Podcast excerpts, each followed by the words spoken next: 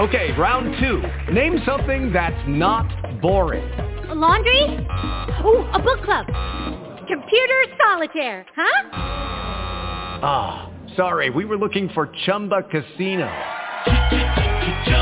That's right. Chumba Casino dot com has over one hundred casino-style games. Join today and play for free for your chance to redeem some serious prizes.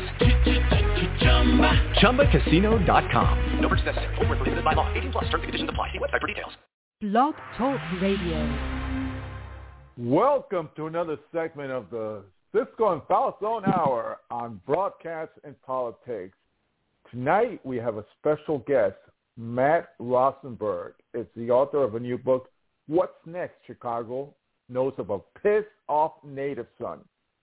Okay?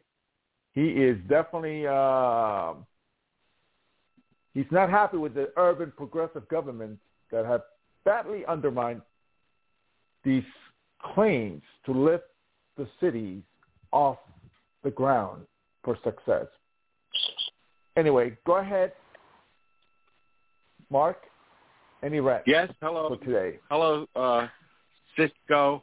Yeah, my, my rant of the day. I saw an an, uh, an amazing stat yesterday. It said murders in the United States up twenty-nine percent in twenty twenty. Now, we all know where, where many of these murders are occurring in the cities run by Democrats. So I'm just flabbergasted that there are people out there that still think Democrats care about folks when they're the cause of this increase of murders, and they actually justify it and defend the, the, the murderers. So uh, that's your Democrat Party. twenty-nine percent increase in murders. You know, I've said this before, and I'll say it again. There could be a million corpses rotting in the street, and they wouldn't, they being the Democrats, they wouldn't give a damn mm-hmm.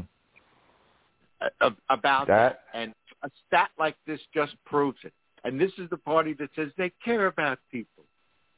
Get lost, they care. No way. I mean, murders up twenty-nine percent under their jurisdiction. Thank you very much. Good night. Now, the guest we have tonight is, happens to be talking about the crime in Chicago, which is, uh, right. exactly. you know, a, a classic example of what we're talking about. So Exactly. You know, exactly. It, it just you, you, it jives in with that. But uh, yes. yeah, tell me again, Democrats care about people. Tell me again so I could slap you when you do. That's all.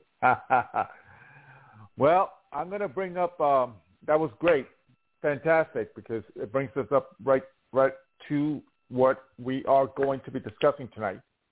Now, I think one of the things that uh, it's, it's happening today, not just in the United States but all, all over the world, is the fact that the, the resistance to the medical – tyranny that under Creepy Joe's administration is basically increasing. The more they push, the more we push back. And that's happening not in the United States, but in, look at what's happening in, in, in France, in Switzerland, in other parts of the, uh, of the world. They have these mandatory vaccinations. So what are people doing? They're bringing little tables and sitting in front of restaurants just to basically tell them, we don't really need you guys. We can still eat out, but we still are able to enjoy our our freedom. That's number one. Number two, the crisis on the border, totally out of control. You know, they want to destroy the economy of the United States. It's obvious. If you can't see that, you're blind. You know, the more push, it's well, they're Marxists, they have this. Of course, they want to destroy everything American, everything Western, everything Christian, everything f- nuclear family has to be destroyed. You notice how they've ruined football, baseball, basketball, Boy Scouts, Girl Scouts. I mean, the list can go on and on. They, they're, you know, you, you want to talk about a mutating virus. It's the damn Democrat Party. That's very well said. Yeah, it's, it, it sure is. Uh, it mutates every day. And, and, and, and again, the Southern voter is just overrun, overwhelmed. And, and but let me let's bring on Matt Rosenberg.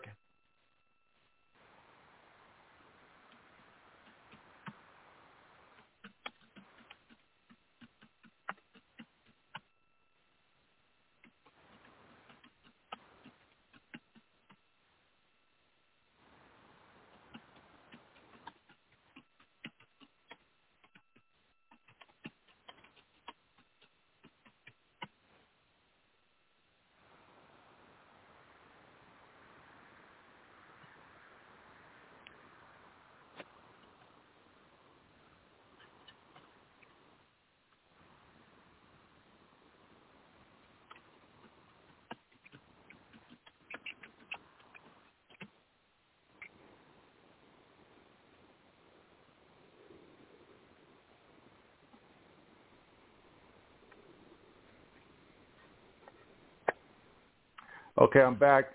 That was something that we did not anticipate. So so it's just us tonight. No problem. I could sing and dance.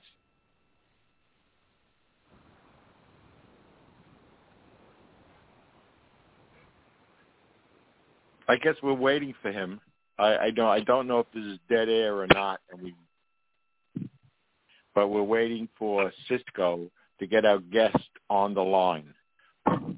Yes, and we are sponsored by Students for a Better Future, a five oh one c three. Please, if you can, donate. It is tax deductible, and uh, your uh, any donations, one hundred percent uh, would go towards our activity.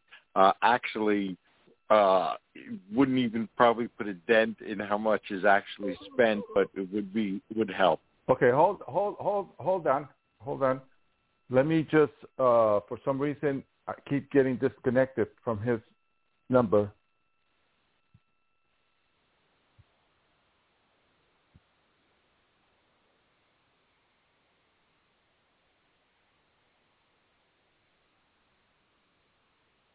Yes, again, we are sponsored by Students for a Better Future.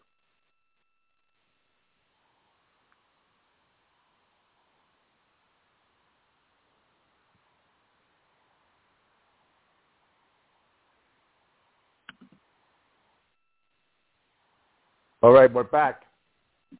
Can you uh, can you can you hear me? Yes. Hello. Okay. Yes, I hear you. Yeah. Okay. All right. For some reason,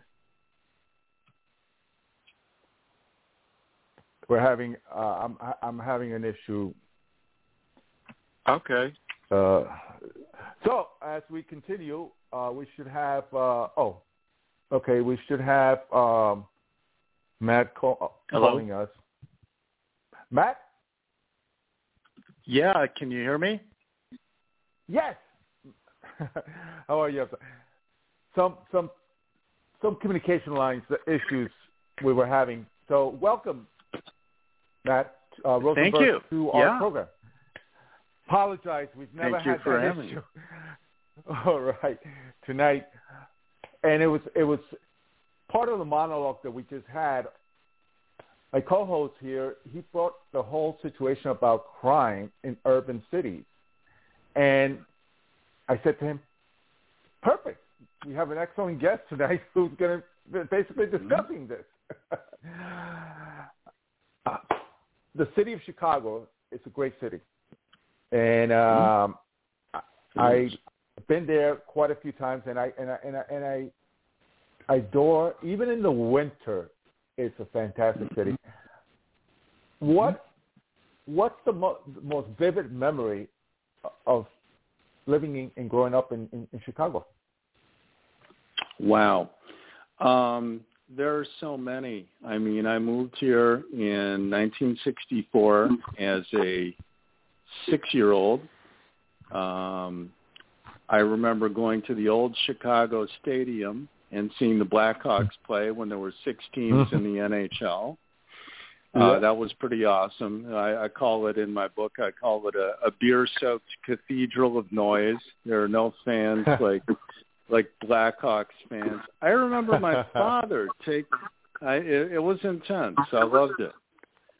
Um, I remember my father taking me to uh, the protests in Lincoln Park in nineteen sixty-eight when the Yippies and Jerry Rubin, and I'm sure that's before your time, when they came to protest at the Democratic National Convention, and there was like not, a... Not before my time, sir. I, I remember no? all of those days. Better back, very good. I went, well, to, high, speak, I went yeah. to high school at Greenwich Village during the Vietnam okay. protest. Here. So, yeah, well, yeah I'm, I'm, I'm the co-host. Uh, anyway, right. go on, sir. Sorry to interrupt, well, it, but I could really be, identify. No, no. That's good. It's good to be speaking to a fellow traveler through the ages. You know. You know, totally. Thank you for correcting me. I assume everyone is younger than you, me. Uh, you know how it goes. You. Yeah. What, what, what, so I, I just remember, I remember this really sticks with me. I remember watching the undercover Chicago cops looking at all the hippies, and they were in tents doing Lord knows what inside their tents. There was a funny smell in the air.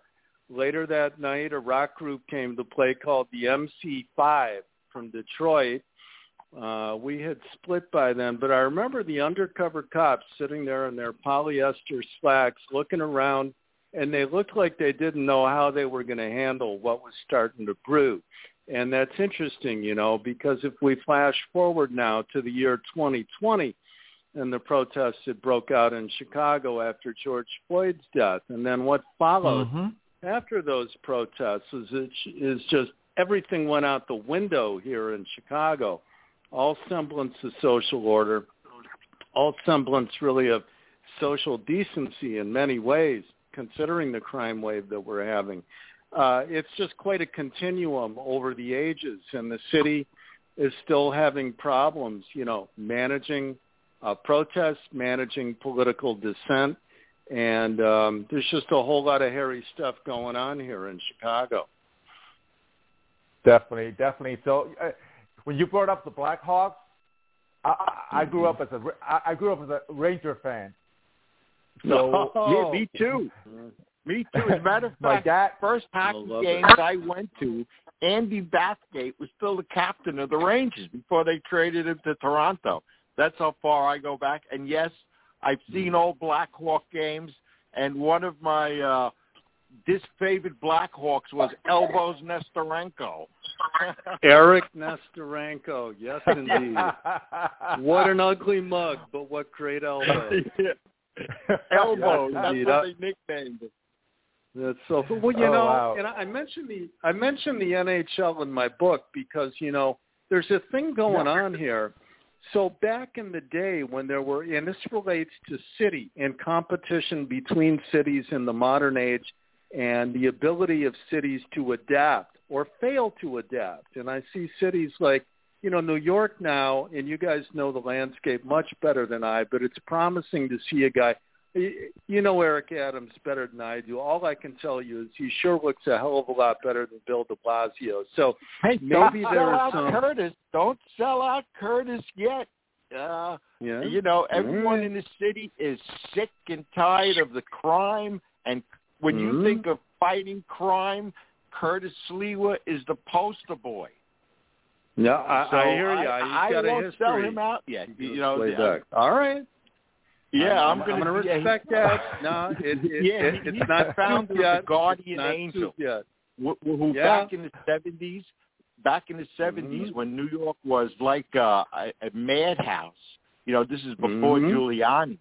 The Guardian right? Angels took to the subways to protect the uh, commuters. And they've been known, and they've been doing that for decades since then. Decades, fifty it, yeah, years almost. Yeah. They've been doing Yeah, so very don't serious, sell him out. You know, but I know what you're saying about no. Eric Adams. He yeah. seems to be the only yeah. person on the Democrat side would at least have his feet on the ground, for God's sakes, yeah. you know, and not up in the air. Exactly. exactly. Well, and uh, to me, and that's part of a larger issue, which is the ability of cities, cities to innovate, to welcome uh, and encourage school choice, to get a handle on their finances, to understand that we need more foot patrols, not just cops riding around in cars answering nine one one calls. But if you look at where people are moving now, and a lot of people are leaving Chicago, now we have a lot of uh, Latino and Asian influx that's keeping the population right about where it was right. at the last census. But blacks and whites are leaving for a lot of good reasons. So they're moving to places like Chattanooga is hot. Who would have thunk it? Nashville is incredibly hot. People are going to Atlanta. They're going to Austin, right. Texas, to a million other towns in Texas.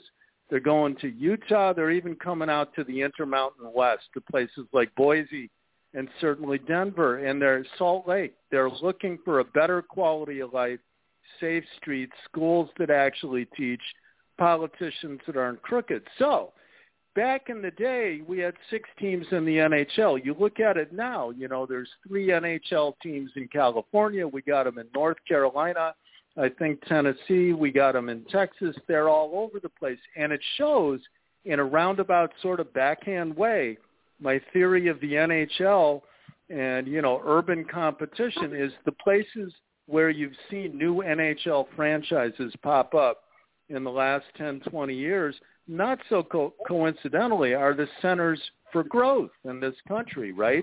It's where, where a lot of corporate relocation and household relocation is occurring for important reasons. So if Chicago and New York and Newark and Detroit and Cleveland and Saint Louis and Philadelphia and those cities cannot start to pull it together and can not start to engineer a new politics where the teachers union does not run the show totally in the public schools, if they cannot start to engineer a new environment for policing where police are not the bad guys, you know, where the bad guys are the bad guys, if they cannot start to do things like this uh, and attack the endemic corruption, at least in places like Chicago, and change some very rigged rules of governance that like nobody ever talks mm-hmm. about, but I do in my book. If they can't do these things, you know, um, they're going to be toast in ten years. So that's kind of, you know, the call to arms. And then when I saw things going sideways during the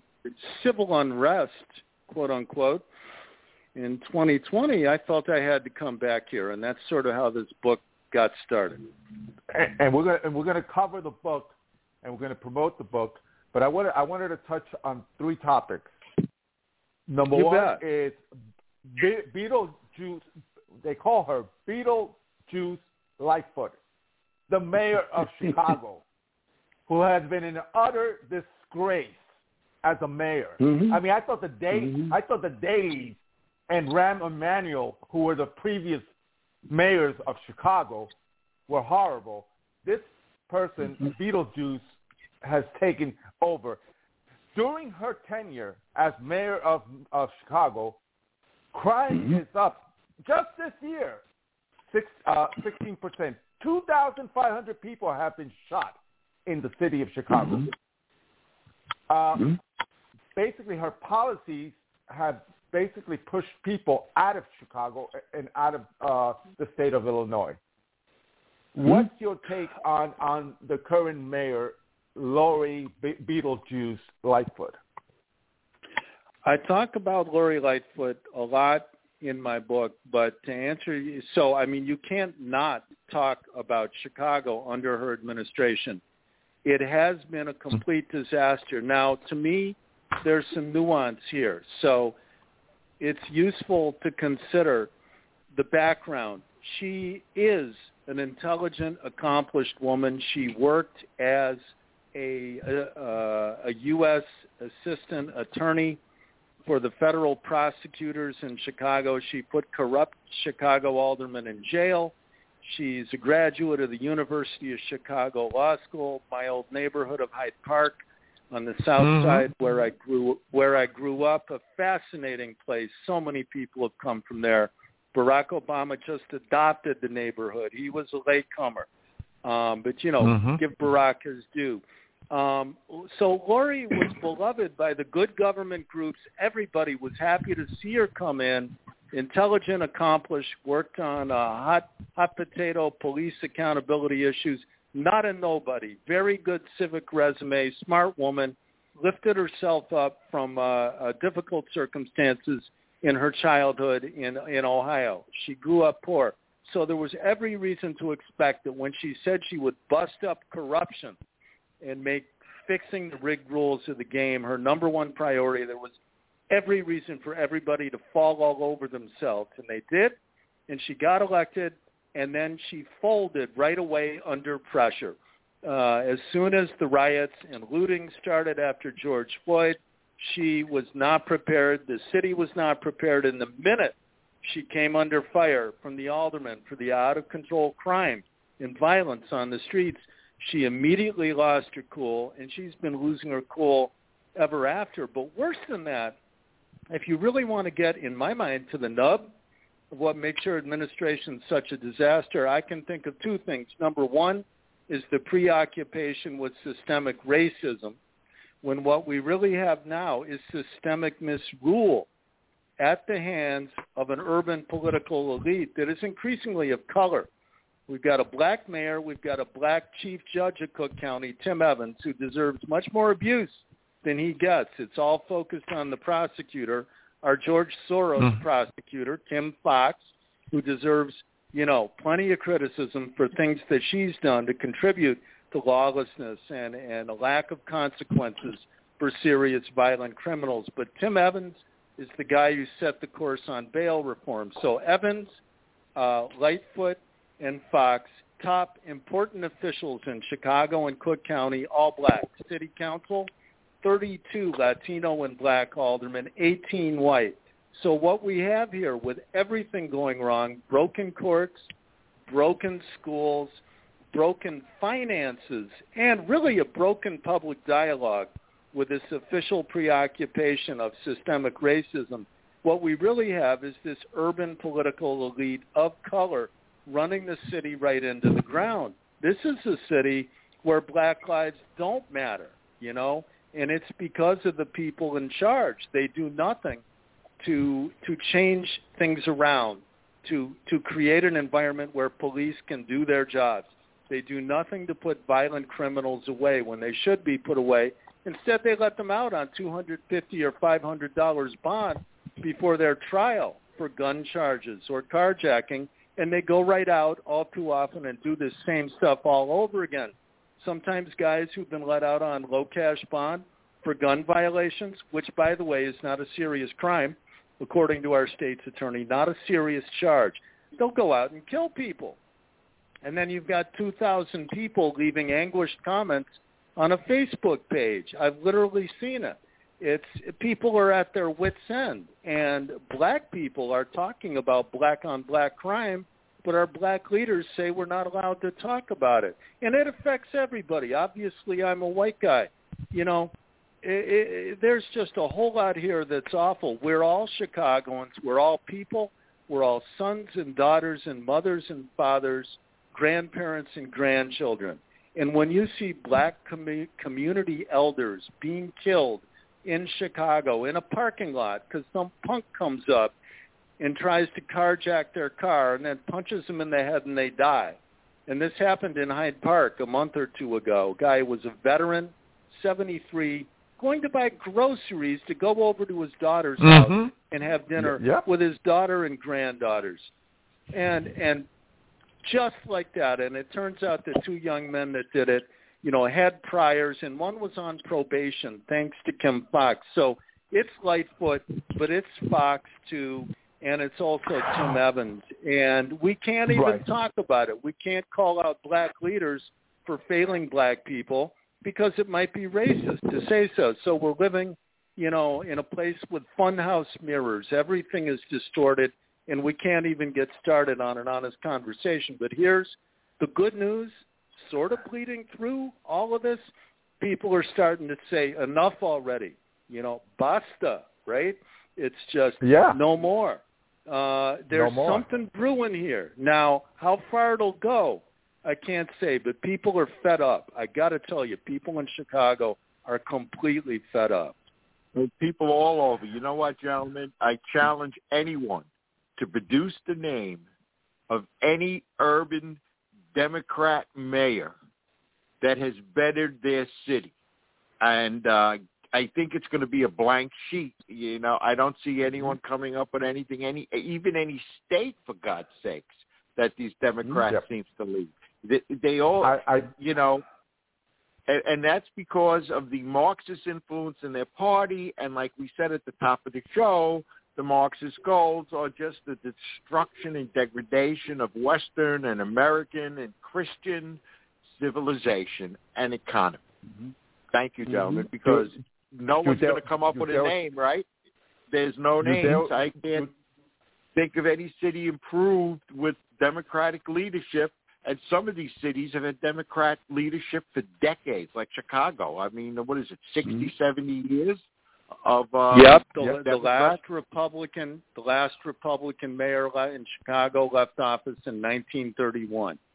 Uh, so yeah, it's, it's it's it's been a while. But you know, I got to say, I agree with you, and I I, I want to throw this out there myself. I'm a cantankerous independent, right? I'm not even a Republican. I voted for Democrats. I voted for Republicans in my now many decades on the surface of this planet. And there are Democrats out there. I've seen them. I call them charter school charter school Democrats. Uh, I've seen them in Washington State, where I've lived for a good part of the last twenty, thirty years. Um, and, you know, there are Democrats who know how to do the right thing. And, uh, yeah, no disrespect to Curtis, but if Eric Adams gets in, he'll be, in a, in a way, a role model. How he'll actually yep. perform will be another matter.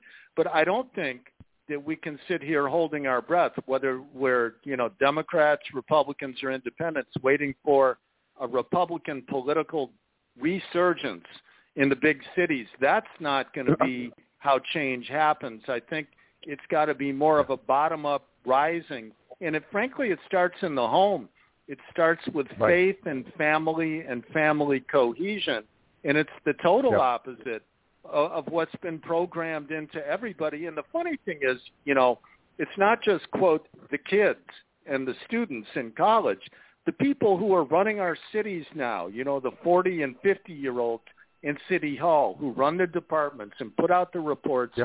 and set the official tone and rhetoric, they came up in college when a lot of this Marxist socialist stuff had already taken yeah. hold. So their entire worldview is shaped by this sort of redistributionist, identity politics-driven agenda that's essentially been everywhere but the hard sciences, you know, for the last forty or fifty years in academia. And it's even creeping into the hard sciences now, amazingly enough. Yep. So it's it's very much uh, a case of the universities have been poisoning this, and it's not coincidental. They knew that this was the place to go to start to change. Def- and everything, definitely.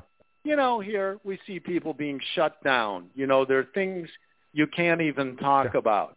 There are campaigns to to cancel people. There was a newspaper columnist, a great guy, and actually he does still a radio show when he's out on his own now, a guy named John Kass, who uh, was at the Chicago Tribune. He took over after Mike, Mike Royko left off, the legendary Chicago columnist. Well, Kass became conservative over the years, and a year or two ago he wrote a column where he called out essentially the Soros uh, prosecutors, you know, these county yes. prosecutors like Kim Fox, who have actually gotten campaign funding from George Soros, but who all have this approach of going light and going easy on serious criminals. So he called out something glaring and obvious, and guess what happened? Nine of his fellow uh, uh, staffers at the Chicago Tribune, reporters who were in the Newspaper Union Guild, wrote a public letter calling for his column to be moved off of page three because by calling out Soros and his agenda, he was being anti-Semitic. They, and it was ridiculous. Um, but it turned yeah. into a huge thing. There was this whole effort yeah. to cancel John Kass over calling out something obvious. And there was nothing yeah. in that column that was anti-Semitic in the least. And many Jewish people, uh, you know, spoke up to defend him. But it's what happens now. You know, if you if you talk about inconvenient truths, you're going to be labeled a racist or a hater of some kind. Yeah. So it's a way of cheating. And I'm I'm bringing this up because I think it goes along with the poisoning of, of minds, the minds yeah. who now run our cities in the university. You know, there is no tolerance of debate. There's no tolerance no. Uh, of really diversity of thought. So diversity turns out to be a fairly shallow concept, in my opinion.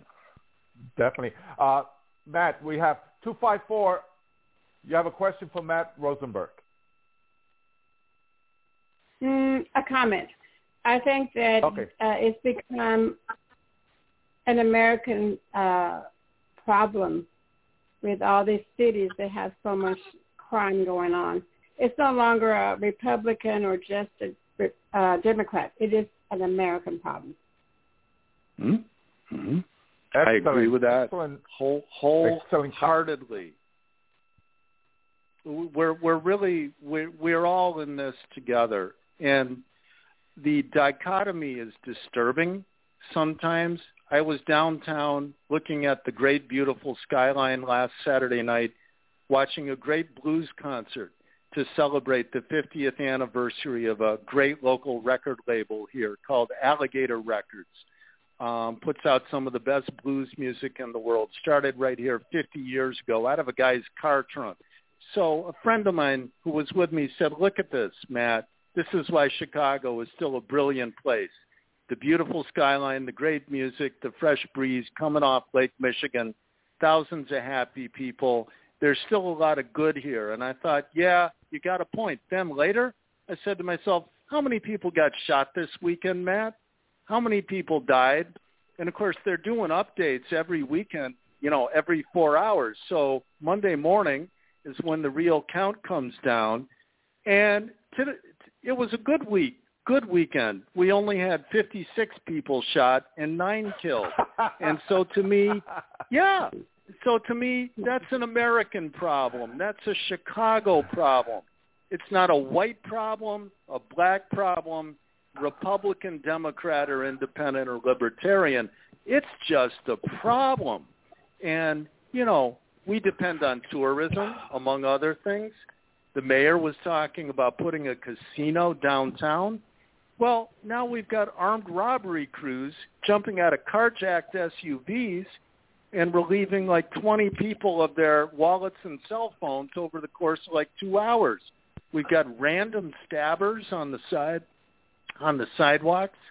There was a guy with a hammer on the on the C T A uh, train, the Red Line, the north-south yeah. transit spine of our city, and he had priors for going at bus passengers with knives. You know, it's just like, this is a problem that transcends all labels. I completely agree with the caller. Matt, please uh, promote your book and, the, and your website. Absolutely. So my book is called What Next, Chicago? Notes of a Pissed Off Native Son. So it's for sale mainly, I know, mainly on Amazon. So this is print on demand. So we got to market very quick, but the conditions were it's basically at Amazon. So save your Amazon okay. complaints for another day, good folks. Some of my friends have given me that. I'm like, hey, they let me turn around this book in about three weeks. You know, it was fantastic. So go to Amazon, search for What Next Chicago at Amazon and my website, where you'll find a lot of good reading and also a purchase link for the book, is called chicago schooled dot com, and that's schooled with a K. chicago schooled dot com. You'll find great pictures of Chicago. You'll you'll you'll find some long essays by me about Chicago corruption and crime and growing up here. and the book again at Amazon, What Next Chicago. Also, I'm on Twitter at Chicago Schooled with a K in Schooled. Definitely, we'll we'll we'll promote your book on on our um, on our website. Uh, I appreciate we that. We have to we definitely definitely uh, we, we have to also include that Chicago has one of the strictest gun uh, laws in the nation. Despite it does.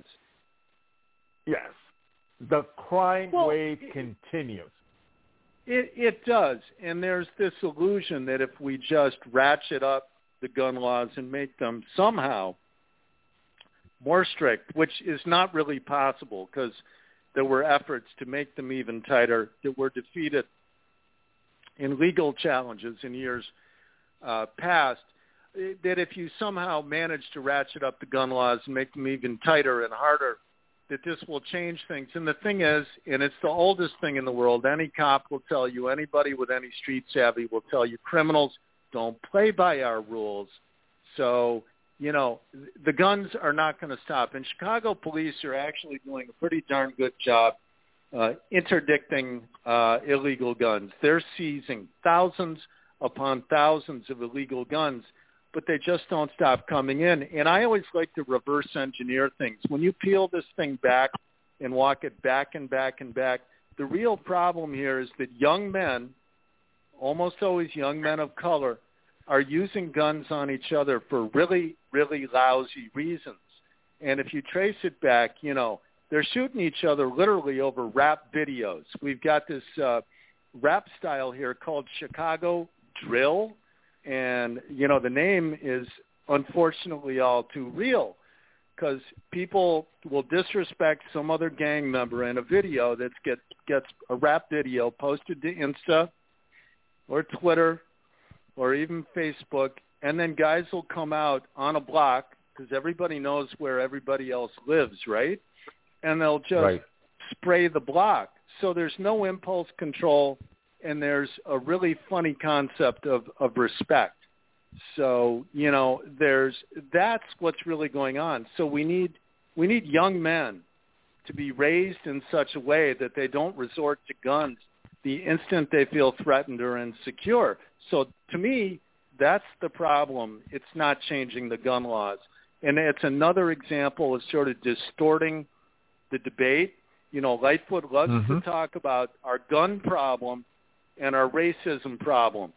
She doesn't talk about our child-rearing problem because she'd have to put too much skin in the game, and there's no easy win there real quick. Whereas if you denounce racism, well, boom, you're a social justice hero, you know, to a certain uh, sector of the electorate. And, you know, three-quarters to two-thirds of the electorate here does not vote in our local elections, even though we get seventy percent of registered voters at the presidential elections. We have our local elections in odd-numbered years in February and April.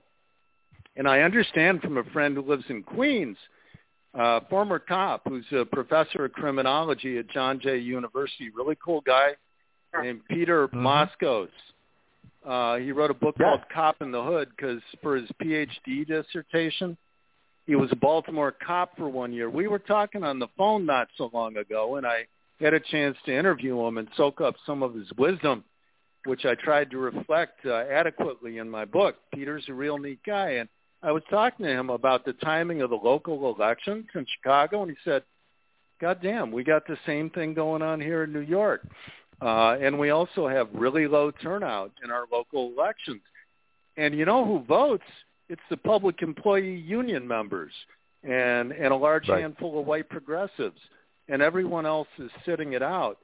So I think, you know, to elect a politician who will call out family breakdown, who will call out gang culture, who will call out the teachers union, it's going to take, and again, we come back to we're all in this together, never mind about political party or race. In this case, it's going to take more more people in communities of color stepping up and voting and getting into that old-fashioned civic engagement Um, we need a dramatically higher uh, voter turnout in cities like Chicago and New York and many of the other failing cities, dramatically higher voter turnout in the local election. It's easy to vote for president. I think the solution in Illinois and Chicago is to change state law so that Chicago would be allowed to have its local elections at the same time, exact same days as the presidential primary and the presidential general election. That would be an absolute game changer, and the powers that be don't want that. So, you know, in my book, I try to get at some of the practical things we can do about rig rules, about expanding school choice, about better policing strategies like going back to more foot patrols. Um, it's not completely hopeless. And you guys know this also. I try to shine a light on success stories, families that have made it, you know, former gangbangers that turned their life around, young women who were uh, teenage mothers, single, all alone, working in Burger King, who managed to completely turn their life around. And, for instance, in the case of one woman I got to meet and write about, become a realtor, and then an entrepreneur running a Christian home school. Um, you know, there are all kinds of fantastic success stories. There was a whole class of young black women who just graduated from a training course as electricians, certified electricians. Mm. Who doesn't want to see something like that happening, right? This is down in Woodlawn on the south side, just south of Hyde Park, right near where the Barack Obama Presidential Library is going to go in.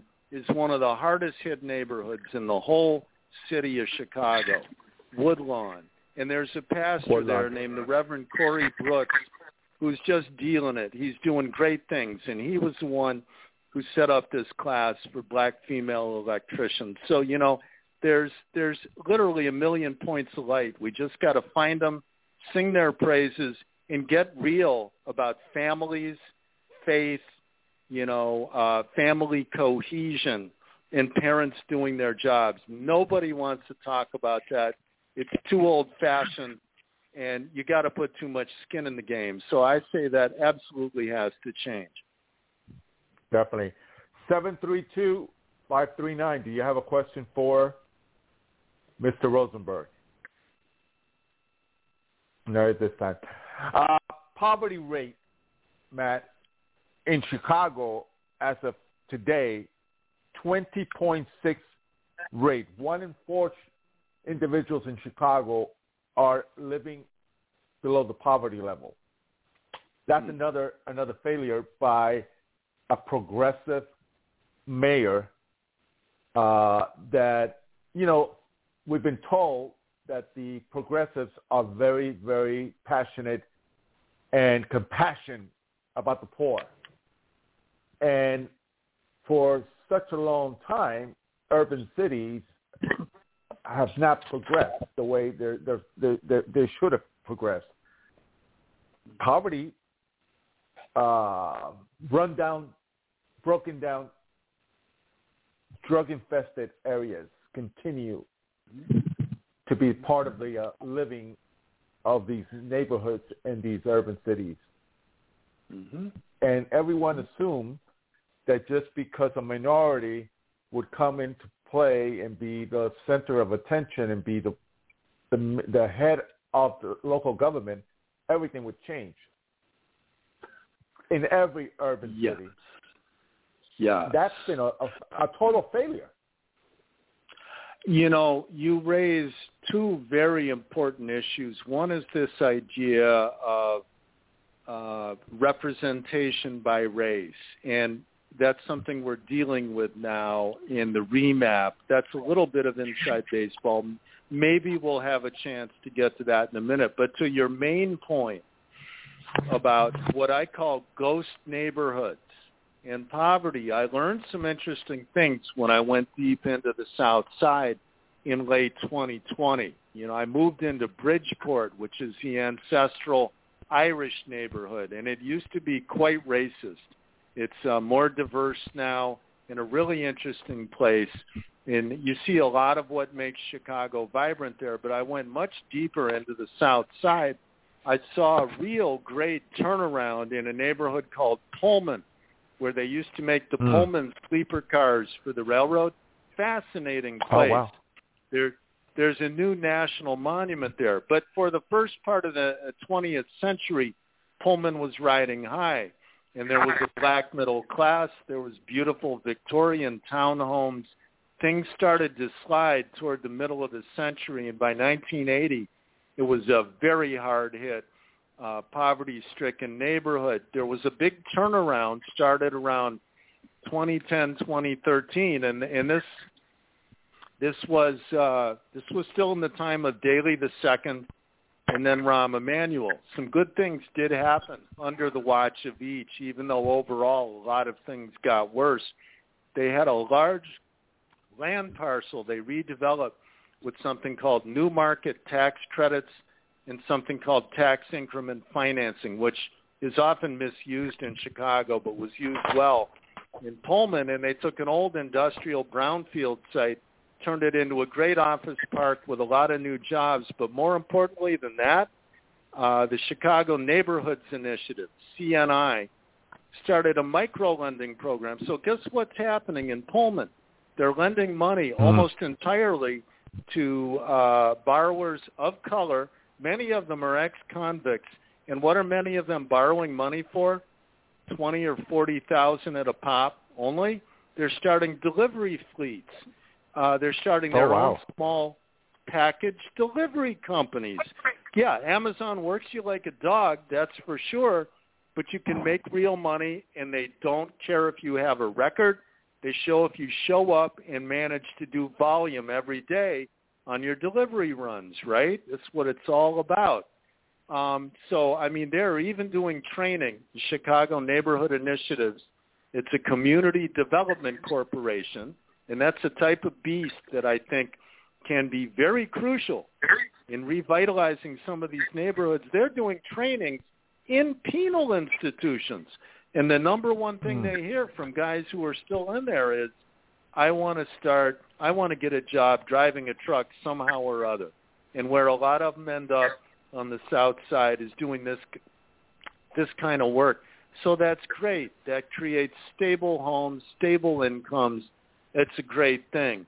But then you've got about ten to fifteen neighborhood downtowns that are totally gone. They're around the bend. They're scary, scary places. But back in the seventies, they were absolutely vibrant. So that was when we had a middle class, and particularly a black middle class in Chicago.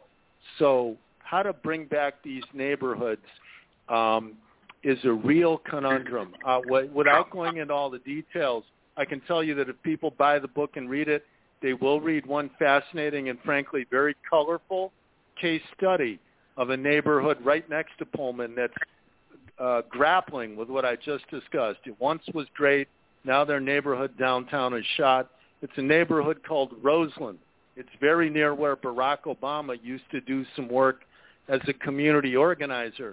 And the very same right. Michigan Avenue, that the very same Michigan Avenue that you guys know about because it's part of our yep. fancy downtown area in Chicago, oh, well. that very same Michigan Avenue goes another, you know, five, ten, fifteen miles down to Roseland.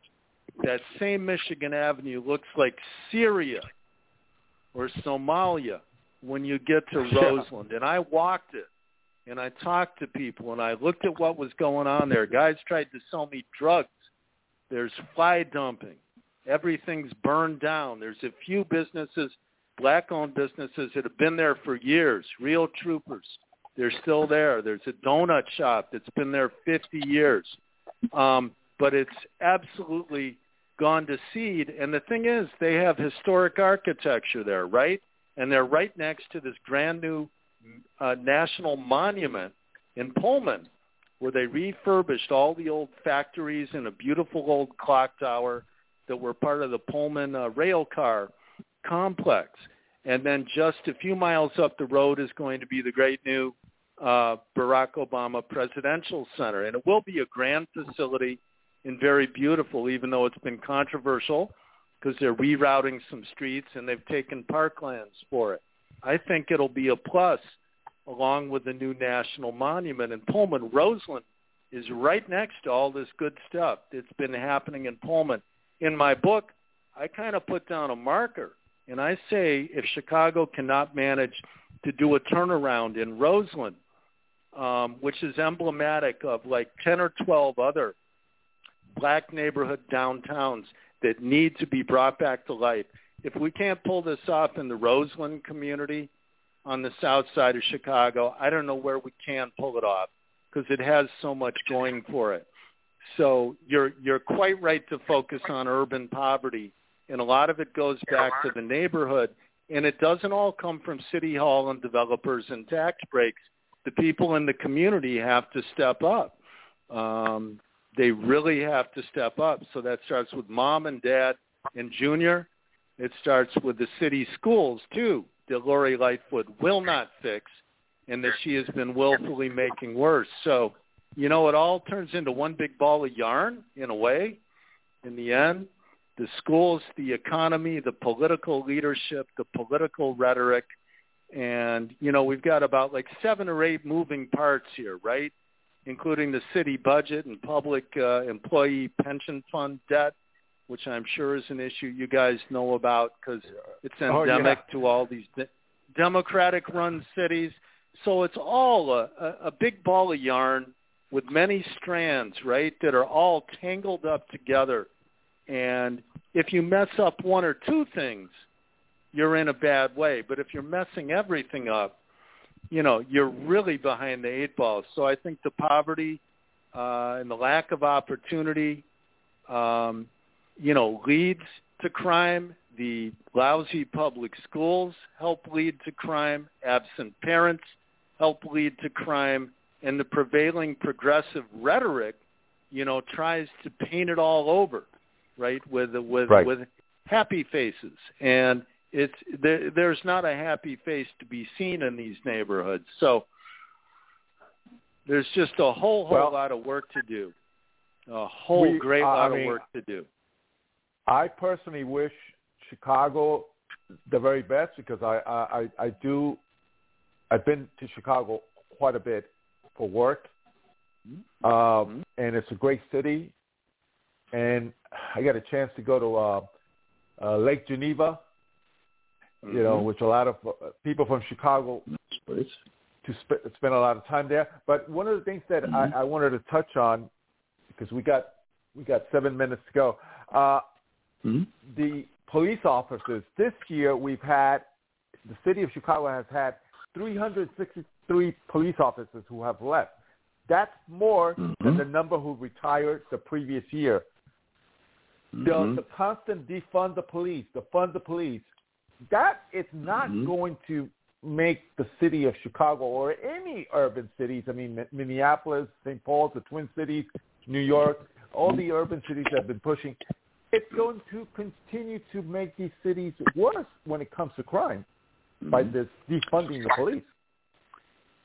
There is a very hostile atmosphere toward police among many segments of the community, and that is the reason that they are leaving. They're feeling it in, you know, three or four or five different ways, and it affects how they do their work too.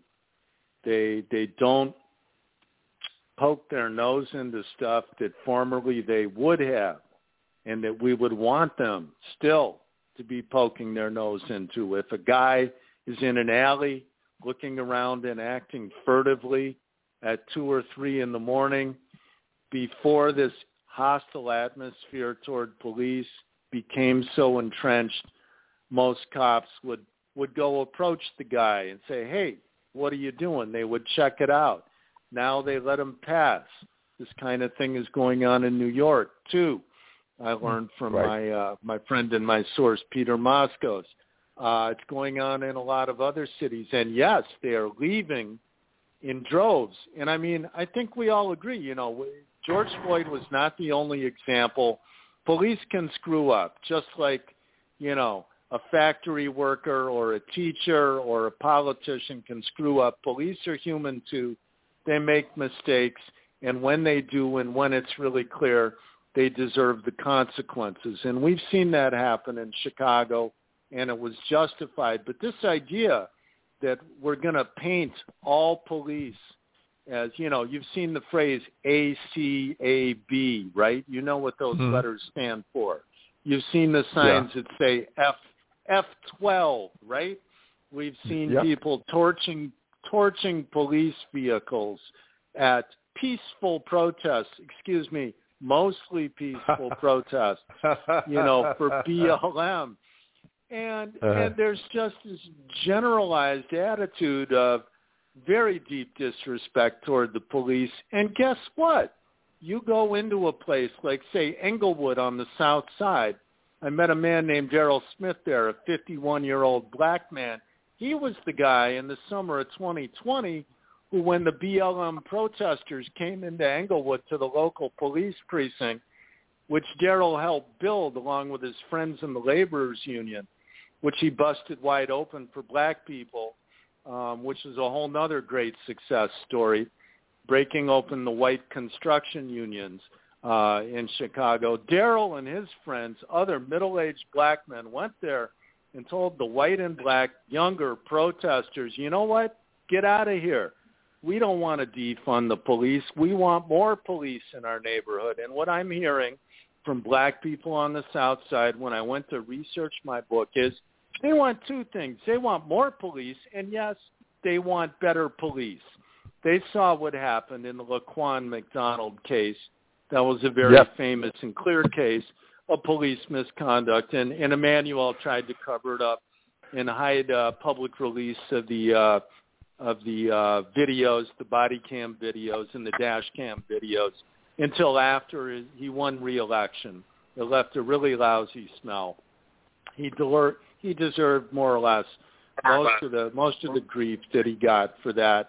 Um, people know about that stuff, but, but they want more and better police. And so this was really interesting to see middle-aged black men telling the younger protesters, no, man, you got it wrong. You don't speak for the community. So this kind of stuff is starting to iterate in Chicago. And you have other people, black elders, middle-aged black people, stepping up and speaking out. And actually, in the new budget that she proposed, I haven't gotten deeply into it yet, but just in the last Perfect. couple of days, Mayor Lightfoot proposed a new budget for the next fiscal year. There's actually an increase in police department funding, and I can tell you this, and I dug up some of the reports and referred to them in my book. Uh, the book has three hundred forty-eight footnotes, by the way. It's pretty deeply researched, but I tried to make wow. it very readable. And if, and if you do read it, I think you'll agree. It's both scholarly and streetwise, and I'm very proud of, of how it turned out. Definitely. And I'll let the read, you know, I'll let the readers be the judge. But one thing that's in there, there's been a lot of reporting on this now. Cities are increasing their police budgets. In essence, uh, if you crunch the numbers in, in a certain way, like percentage of city budget that goes toward policing rather than total dollar amount, um, yes. defund the police. Defund the police is failing. If you look at failing. the fifty largest cities, and Bloomberg yeah. uh, News Service did an analysis of this a few months ago. Uh, the defund movement is not catching on. So there's the rhetoric, but the reality is slightly, at least, in the opposite direction. People don't well, I, I, want to defund. We're almost, we're almost done, Matt. I appreciate it. You have to come back. There's a lot more that we, we need to talk about. But thank you again for mm-hmm. taking time to be on the program tonight. It was my absolute pleasure. It was great talking to you yeah. guys. I hope we can talk again. Okay, all right, man. Thank you. Good night. Great. Have a good evening. God bless America. Next week we'll have another exciting guest, just like Matt Rosenberg, tonight on Blog Talk Radio, the Cisco and Falzon Hour. Good night.